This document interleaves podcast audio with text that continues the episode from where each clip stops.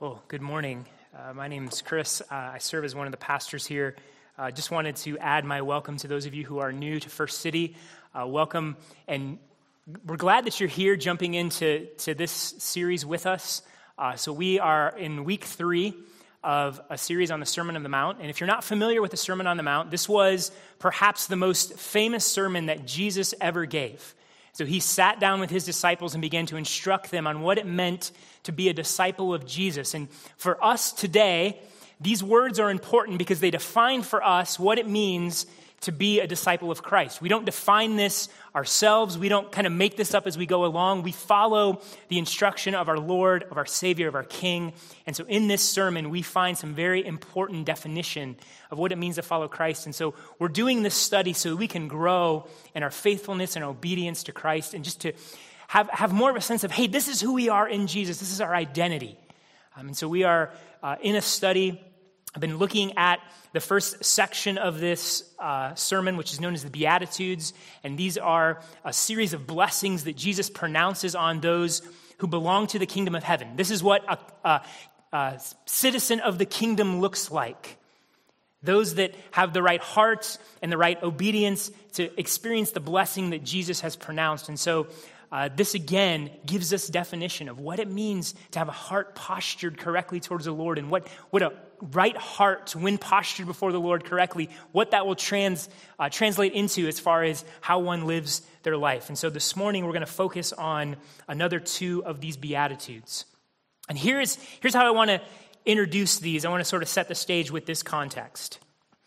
So, a military superpower under constant threat from international terrorists a government run by an egotistical, womanizing leader who harshly and brutally confronts and deals with his opponents. Military and law enforcement that has a reputation of being harsh and heavy handed. Domestic terrorists and other marginalized citizens groups threatening social peace. Racial tensions that exist just under the surface but often flare, out, flare up into outright hostility. Problematic tax laws and challenges with health care hypocritical religious leaders more in love with wealth, status, and cozying up to powerful people than with faithfulness to God and serving others? Am I describing the United States in 2017 or first century Jerusalem under Roman occupation? Remarkable similarity between Jesus' context when he gives this Sermon on the Mount and our world today. Just like in our time, Jesus' time was a culture full of conflict and hostility, where power and control and status, comfort and wealth were often gained, too often at the expense of others. Where it was a, I gotta get mine because if I don't, no one's gonna give it to me and they'll take it from me kind of attitude. And into this culture of hostility, Jesus speaks these words Blessed are the merciful for they shall receive mercy. Blessed are the peacemakers, for they will be called the sons of God. And so, for us in a society shot through with hostility and sinful anger and striving for power and control, Jesus' disciples are called to be radically different. In a society that lacks mercy, we are called to be merciful. And in a society that lacks peace and often ruins peace, we are called to be peacemakers. So this is going to be our focus this morning as we continue looking at the Sermon on the Mount. And here's the main idea I want us to all internalize Disciples of Jesus show mercy and are peacemakers because God is merciful and makes peace. So let's start by defining our terms here. So in Scripture, mercy is closely associated with grace. And sometimes people use these terms interchangeably because they're so closely related. In many ways, to show mercy is to also show grace, and to show grace is also to show mercy. However, they are distinct concepts. Grace has to do with showing undeserved favor, while mercy, and to be merciful, is to show compassion to one in need or helpless distress or in debt and without claim to favorable treatment. So here's another way to frame it grace is getting what I don't deserve, mercy is not getting what I do deserve. And both are closely tied to forgiveness. But grace is more particularly associated with being granted from forgiveness from guilt and receiving the favor of acceptance and love. Mercy is more closely associated with being rescued from the misery and consequences of sin.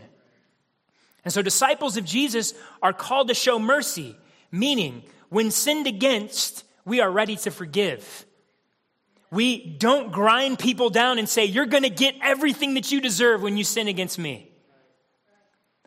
Disciples of Jesus also aren't indifferent to the pain and misery they see around them. They see pain and they see suffering caused by sin, and they're moved with compassion. So that's mercy. Now, for peace, in Scripture, the word peace has this idea of completeness, soundness, well being and is often associated with righteousness and justice and truth and goodness. So, another way to think about peace is peace is to be at rest because one is in complete harmony with righteousness and truth. And peace is multi layered. When Scripture speaks of peace, it speaks with peace between man and God, it speaks of inner peace, so peace within ourselves.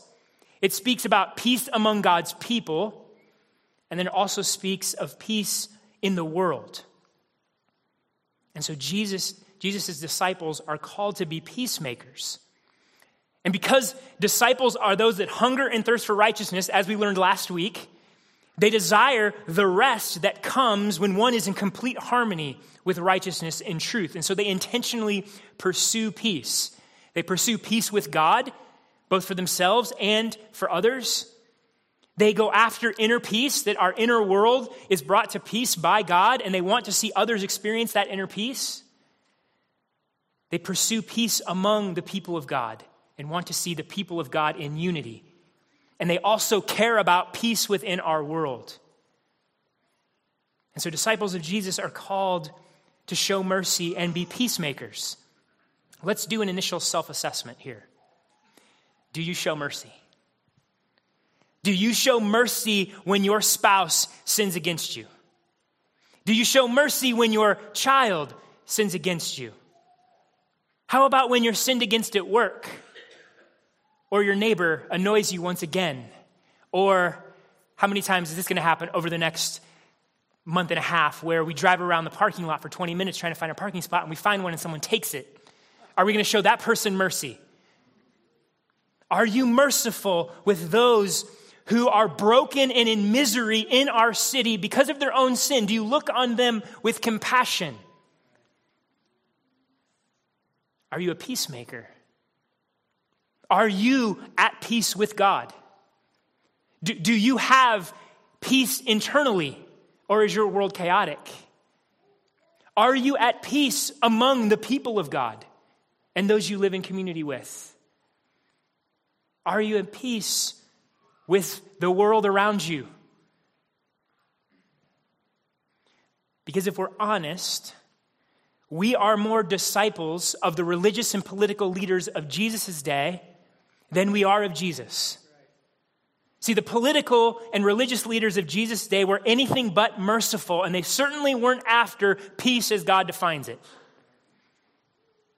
The religious leaders were more concerned with their own appearance and status. They wanted to be seen as great. They wanted to see, be seen as those who keep themselves undefiled from the stain of sin and the dirt and grime of this world. They kept all the rules, they followed all the rituals. And that others were in misery because of their own sin, well, that's their fault. Sinners get what they deserve. Like the religious leaders were like, hey, I keep the rules, I gain my status, I earn all the favor. And so if you're in the misery of your own sin, what does that have to do with me? Why should I care? Here was their problem. Here was their deep set heart problem. They didn't see themselves as those who were in need of mercy. Oh, everybody else is in need of mercy, but not me. I got this. And for the political leaders of Rome, peace was accomplished not through righteousness and truth, but with brutal enforcement of laws. Mercy, that's a recipe for social disorder. Violence, fear, extortion, oppression, these are what kept the peace. Oh, you want peace in the world? Well, the Roman Senate, with the power of the Roman legion, we'll take care of that. And it is so easy, isn't it? To judge these religious and political leaders. It's so easy to sort of peer into the pages of Scripture and go, Yeah, Jesus, you tell them. I'm not like those people. Well, you may not be a Roman political leader, but how often, instead of showing mercy to your spouse or mercy to your kids, you go to sinful anger and control? Like, you sin against me, and I'll show you. You sin against me, and the hammer's fallen. Because you, you, you feel the sense like if I show mercy here, I'm going to lose control. I'm going to lose control of my spouse. I'm going to lose control of my kid. I'm going to lose control of kind of the order in my home, this kind of the, the, the stability that I want. I can't show mercy. I'll lose respect. And so, honey, you sin against me, you're going to pay for it. You're going to pay for it till I feel better. How often are you tempted to do that at work? To go at your coworker and you know, maybe it's not super outward, but inside you're like, oh, I'm going to make you pay. Just wait. How often do we do this in just the small interactions throughout our day? Anytime someone annoys us, anytime someone sins against us, it's like, ah, oh, you're going to feel the full consequences in whatever way I can make you feel the consequences. And here's what we're doing in those moments we are saying this you have violated the holy awesomeness of me. And how dare you violate the holy awesomeness of me? A bit ridiculous, right? But yet, that's what we practically do in the moment. We are setting ourselves up as the be all and end all, and how dare you violate that? And then we couch it in, well, I care about righteousness and goodness. I care about doing the right thing. Well, you've substituted you as the standard of righteousness and goodness. So we're really good at playing the part, really good at sort of setting up our righteousness and our standard as the thing. Oh, and you may not be a religious leader of Jesus' day, but how do you view the misery of others in their sin? Oh, when you see the homeless, when you see the drug addict, when you see the single mom on welfare, or less dramatic. You have the friend who seems to always be in spousal conflict or always seems to be in some kind of financial crisis or their kids always seem to be getting in trouble or maybe they're, they, are bouncing around on this diet and that diet and this one. Whatever it is, you kind of look at the misery that they're in and go, yeah, you deserve that. It's your fault. Get it together. How often do we look at people in the misery of their sin and don't have compassion on them? But we get to we start judging them. Why can't you get it together like me? And we think we start to go, hey, do these things, follow these rules, and you won't have to deal with the misery.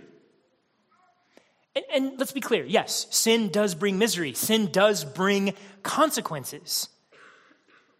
But your consequences may not be as material. They may not be as obvious. Maybe you don't have the same mess and the same problems that your friends and those around you do. But do you think you're any less of a sinner in any less of need of God's mercy and forgiveness than they are? See, our sin may not display itself in homelessness or drug addiction or in a whole litany of destroyed relationships. We may have all of the sort of the outward trappings of having it together. Oh, but our sin brings misery to ourselves and to others. And so, whether you are a homeless drug addict prostitute living on the street, or you are the perfect family with the car and the job and the education, and everything is great and sunny in your world, you are still a sinner in need of the mercy of God. And it's when we fail to see this that we fail to show mercy as Christ has called us. Or how about the ways that we fail to be peacemakers? And the first one, and some of you may be thinking that's what I'm doing right now, is piling on. Rather than pursuing peace, we are actually energized by conflict. Ever, ever felt that in your heart? Someone comes to you with some bit of conflict, and you're like, oh, yeah, let's go. Let's argue. Let's debate. Let's, let's get into this. I, I, I like a good row. I like a good argument. I, I want to I wanna fight. Yeah, sure. I love ranting. Let's do that. And so we pile on. We add to the conflict. We, we fan the flame of conflict. Or rather than pursuing peace, we pursue gossip. Like, rather than going to the person that we have an issue with, we're going to pile on by going to someone else and telling them about all the junk that they've done and all the ways that they've hurt me. Or conversely, we love hearing gossip. Oh, give me the juicy gossip. Tell me about that person. Because we love being in the know and the power it brings. We love being able to judge someone from a distance. We love the self righteousness that it, it allows us to feel in the moment. And so we pile on. Or we can be passive. We confuse being a peacemaker with a peacekeeper. See, peacekeepers avoid conflict. They minimize sin and will not confront problems. Peacekeeping isn't based on righteousness and truth, it's based on safety and comfort. They will never rock the boat, they'll let the boat rot. They don't deal with the pain and frustration in their own internal world. And so they're passive. Or perhaps you're particular, meaning, in order to be at peace with you, you make people jump through a bunch of hoops. I'm not talking about the good and right processes of reconciliation and the things that may have to happen in order for that to, to take place. I'm talking about the extra burdens you put on people in order to main, maintain control of them and can continually remind them of the things they've done to you and keep them in your debt. And so we get particular with people and add rules. Or with ourselves, we start adding all these legalistic rules. I got to do all of these things in order to feel at peace with God. Or finally, we get pushy. This is forced, superficial peace. This is peace that glosses over sin and conflict, never really deals with the issues. This is, I need you to reconcile me with me right now because I don't like the way that I feel. And so I'm, i just want to bypass the process. This may take time and it may be painful, but no, let's just get things right right now because I don't like the way I feel and move on with life. And so you get pushy. Or this is peace maintained, as we said before, through anger and domination and control, using fear and intimidation. Don't rock the boat and upset the peace, or you'll feel my wrath. So we can pile on we can get passive, we can get particular, we can get pushy. And so we are so often disciples of the religious political leaders of Jesus' day. We have no room to judge them. There's no blessing in this path either. It isn't blessed are the angry, unmerciful control freaks who are self righteous. It isn't blessed are those who pile on, are passive, are particular, and pushy. And the heart of our problem is our hearts. The heart of our problem is that inside our hearts are full of sin. Look, you and me, you and me, we're rebels by nature. Not good guy rebels like in Star Wars, bad guy rebels. We have rebelled against a holy and good and just God. And because of that, our hearts are full of selfishness and conceit. We are greedy, we're prideful, we're angry, we're faithless, we're dishonest and self righteous. Because of these things, we stand guilty before God as his enemies. In our sin, we will stand before God as his enemy. Because God is holy. He is completely righteous, completely loving, completely good, and just. He doesn't just keep the standards of these things, He is the standard of these things. And so for us to violate a standard is to violate the very character of God. And we have no excuses. We have no way to justify ourselves. We have no way to personally atone for our sins. Our hearts are not merciful, and they don't deserve mercy. Our hearts do not desire peace, and we don't deserve peace with God. And so when we consider the call to be merciful and the call to be peacemakers, we have to look squarely in the mirror and recognize that in our hearts, in and of ourselves, this is not us. This is not who we are. We need redemption. We need rescuing. We need transformation. And this is the good news of the gospel. The good news of the gospel is that though we are unmerciful and do not deserve mercy, though we have broken peace with God and with each other, and we don't deserve peace, God is merciful. God is the righteous judge, and yes, he judges sin, but he doesn't leave us to our sin and our misery. He is merciful for us. He has rescued us from that misery and provided a means for forgiveness through Jesus Christ. Here's what Ephesians 2 1 through 5 tells us about God's mercy. And you were dead in the trespasses and sins in which you once walked, following the course of this world, following the prince of the power of the air, the spirit that is now at work in the sons of disobedience, among whom we all once lived in the passions of our flesh, carrying out the desires of the body and the mind, and were by nature children of wrath like the rest of mankind. Remember, we talked about this at the beginning of our uh, Reformation series. We're in our sin, we're dead spiritually, and we are a mess. But God, being rich in mercy, because of the great love with which He loved us, even when we were dead in our trespasses, made us alive together with Christ. Nothing in there about us earning it. It's because of God's mercy and His love for us. Look, mercy by definition is undeserved through Christ, God has shown you mercy. You and I, sinners, deserving God's wrath and punishment, but in Christ, God forgave us. Christ took that punishment that you and I deserve. God was unmerciful to Christ so he could be merciful to you and me. That is the good news of the gospel. That is the good news of God's mercy. Here also is the good news that the Lord is not indifferent to your sin and your misery. This is what Psalm 103, 8 through 14 tells us. The Lord is merciful and gracious, slow to anger and abounding in steadfast love. He will not always chide, nor will he keep his anger forever. He does not deal with us according to our sins. Amen. Nor repay us according to our iniquities. For as high as the heavens are above the earth, so great is his steadfast love toward those who fear him. As far as the east is from the west, so far does he remove our transgressions from us. As a father shows compassion to his children, so the Lord shows compassion to those who fear him.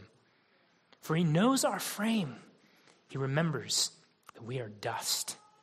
The Lord doesn't look at you in your sin and your misery and go, You deserve it. Just wallow in that sin. Stay there. He doesn't look at you and go, Well, you made your bed, lie in it.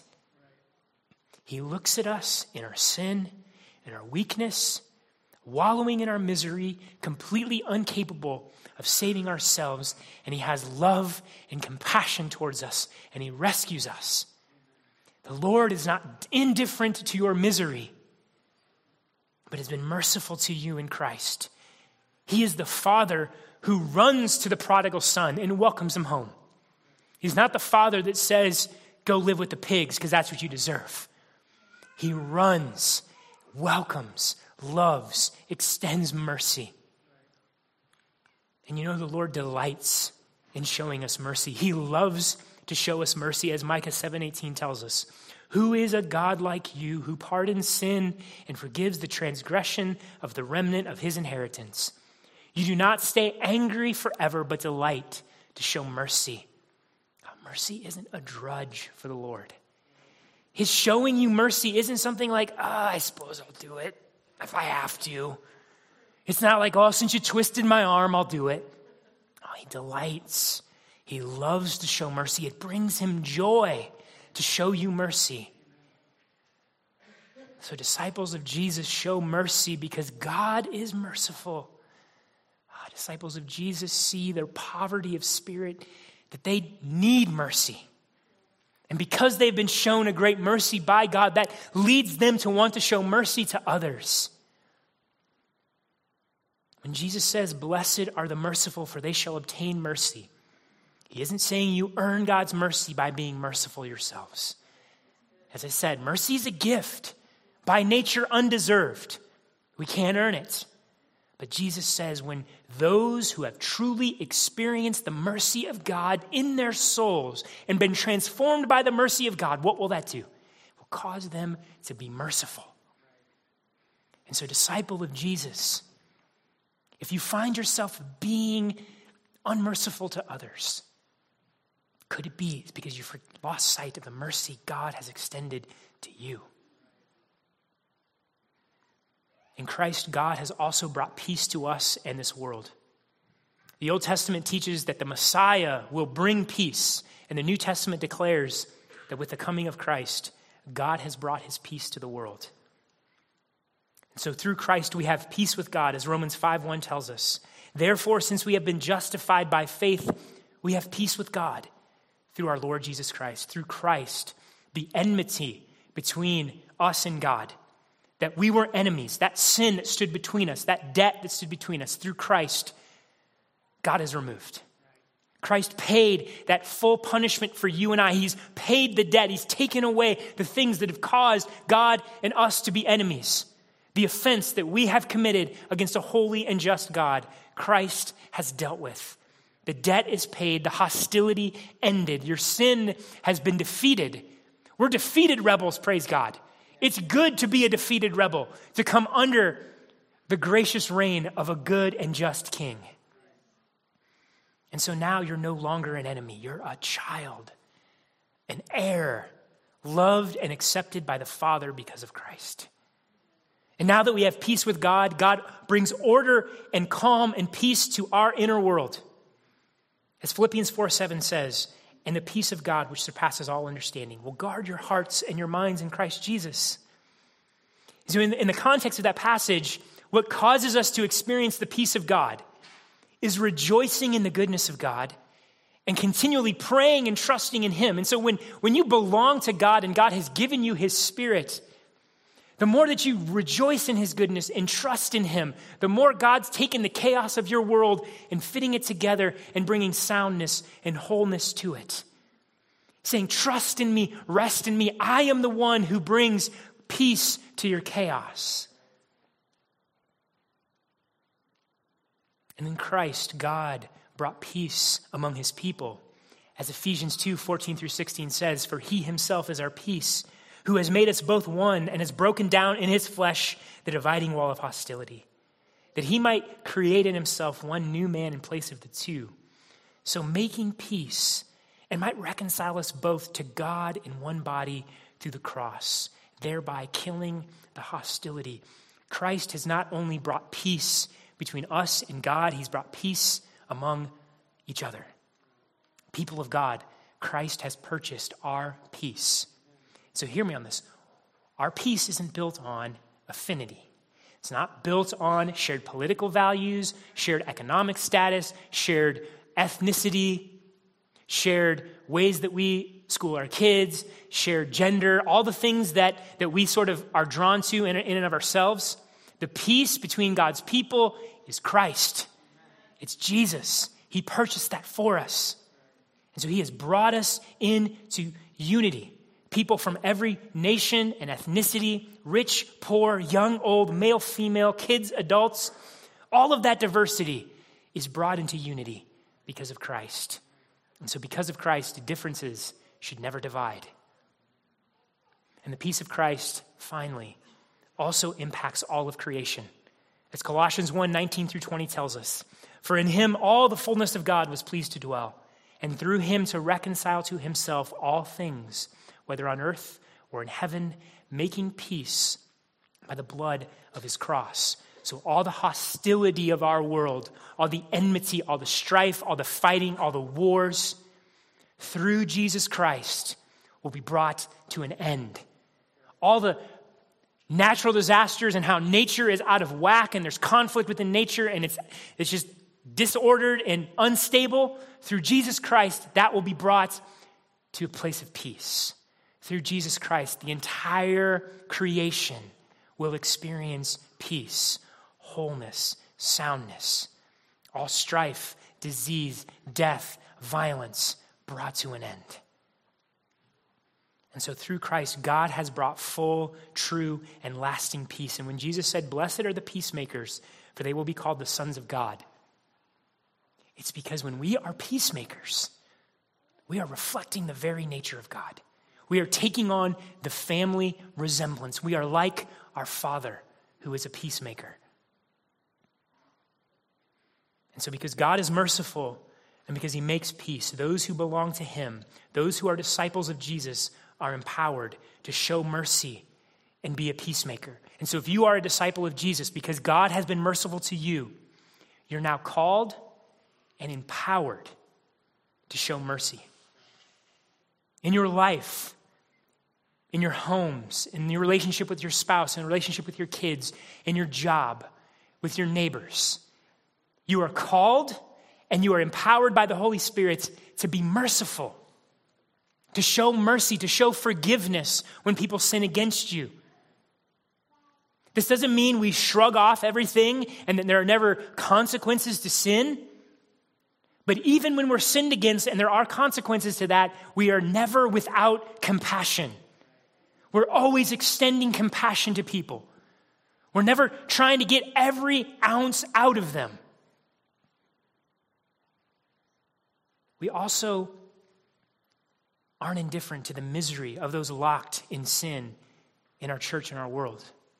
We don't look at those who have been broken by repeated sin and just kind of go, you're on your own. No, we go and we show mercy, we show compassion, we care that they're in that state. We care that they're broken, we care that they are in misery. And we go and we show mercy and we show love and want them to be rescued from that by the power of God. And look, there is great blessing in showing mercy. To, show, to quote Shakespeare in The Merchant of Venice, the quality of mercy is not strained. It droppeth as the gentle rain from heaven upon the, the place beneath. It is twice blessed. It blesseth him that gives and him that takes. Look, showing mercy more deeply connects us to the mercy of God we've experienced and sets us free from being hard hearted. It sets us free from that selfishness and pride and self righteousness. So, to extend mercy blesses us because we experience the freedom of the gospel. And it also points others to a greater love and mercy that God has shown to us in Christ. And it blesses others that they may experience some relief from the misery of their sin in hopes that they would experience even greater relief through the mercy of God. If you are a disciple of Jesus, because God has made peace with you. You are now called and empowered to be a peacemaker. And here is how we want to do that. First, being a peacemaker means we're proactive. We want people first who are far from Christ, those who do not know Jesus, we want them to be at peace with God. So we share the gospel. We share the gospel in this city. We carry that message of a gospel of peace and reconciliation with God to our world. We also learn to trust the Lord more so that our inner world is brought to peace. We don't just sort of, ah, yeah, my inner world's chaos. I'm just going to walk around and kind of leave it at that. No, we work for it because the Lord has offered that to us. He's promised us peace. And so we chase after Him. We rejoice in Him. We pray to Him. We cry out to Him that our inner world may be brought to a sense of peace. We are also proactive in this way, as Ephesians 4 1 through 3 tells us walk in a manner worthy of the calling to which you have been called, with all humility and gentleness, with patience, bearing with one another in love, eager to maintain the unity of the Spirit in the bond of peace. We are proactive to maintain the unity of the Spirit in the bond of peace. Look, Christ purchased this peace for us, He purchased this unity, but He calls us to protect it, guard it, cherish it. Look, peace is costly, as we're going to see in a second. And so Christ calls us to guard that. And so we guard that by running at the tension. Like when I'm in conflict with someone, I don't just leave it there. I go to them. I humbly and patiently go to them and say, hey, you, have sinned against me, or hey, this hurt when you said that. Like there's something between us. I'm feeling some tension here, and I need to address that. We don't run to someone else and say, hey, this person over here hurt me, and I'm feeling really bad about that. If we do that, hopefully it's to be encouraged to go back and tell someone else. And, and conversely, look, if someone's running to you and spilling all the dirt on somebody, the first move you need to make is this hey, love you. Have you talked to that person about that yet? No, no, no, I haven't. But hey, I'm going to stop you right there. Tell me about it, but we're going to talk about what it looks like for you to go to this person. And we're going to put a timetable on that. And I'm going to check in with you. And so if people are bringing their junk to you about someone else, guard the unity of the Spirit and the bond of peace means you're encouraging them, hey, go deal with it. Be proactive. And so we don't let things fester. We don't, we're not passive. We're not retreating into kind of our own wounded world and just festering and getting angry and letting that bond of peace break within the church. Because that stuff spreads and it spreads and it spreads, and churches are destroyed when there isn't peace among the people of God.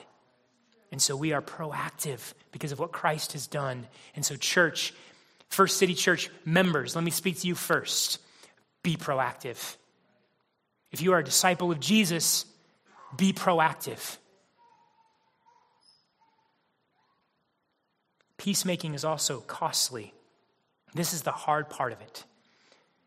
The cost to bring us peace, peace to us and peace to our world, was nothing less than the precious blood of Jesus Christ. And so true peace costs, it requires sacrifice. It requires us laying down our rights. It means we're going to have to get uncomfortable. Either the uncomfortableness of going and confronting somebody or the uncomfortableness of having someone tell us we've sinned against them. We have to be humble and recognize that I have to lay aside my rights. I have to lay aside my propensity to self justify and defend. I have to do the hard work of reconciliation that may take time. I may have to live with the tension of something not being quite resolved for a long time, but I'm committed to working through that. That's costly, that is hard. Ah, we may have to live with the irony of actually being called a jerk when we're trying to pursue peace. Sometimes that happens. The one pursuing peace is actually the one that's called the, the, the, the, the troubler, the disturber of the peace. Oh, we are going to have to fight back against hiding, against gossiping, against self righteous posturing.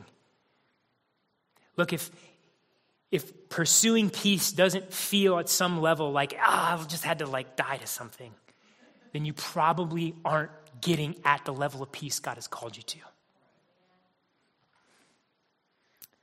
But in our peacemaking, we are proactive it is costly, but we are hopeful. We know what the trajectory of history is it's headed towards peace, it's headed towards reconciliation, it's headed towards God bringing all of creation under his good and righteous and just rule. And so, in our work for peace, though it is costly, though it is hard, though we need to be proactive, though we need the Spirit of God, look, we're standing in the trajectory and the wave of history. That's the way things are moving. And so it's a good place to be standing. It's a, it's a good momentum to have. Your efforts are not in vain. Blessed are the peacemakers. There's a blessing on you. God is pleased with your efforts. You are bearing the family resemblance. And so let me encourage you, church, to be merciful because God has been rich in mercy to us. And be a peacemaker because God, through Jesus Christ, has brought peace. Amen.